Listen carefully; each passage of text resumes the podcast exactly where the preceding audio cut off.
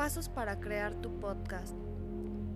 Para el primer paso necesitas descargar la aplicación desde Play Store, después registrarte con un correo, te va a pedir tu nombre, correo y tu contraseña. El paso 2 es grabar un pedazo de podcast, ya puedes tomar cualquier tema.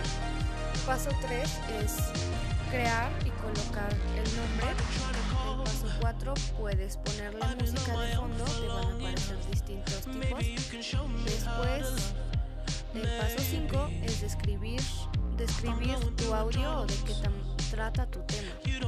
Paso 7 vas a elegir tu foto de portada, vas a buscar una foto o elegir una foto para ti o subir una imagen. Y el paso 8 es publicar en plataformas.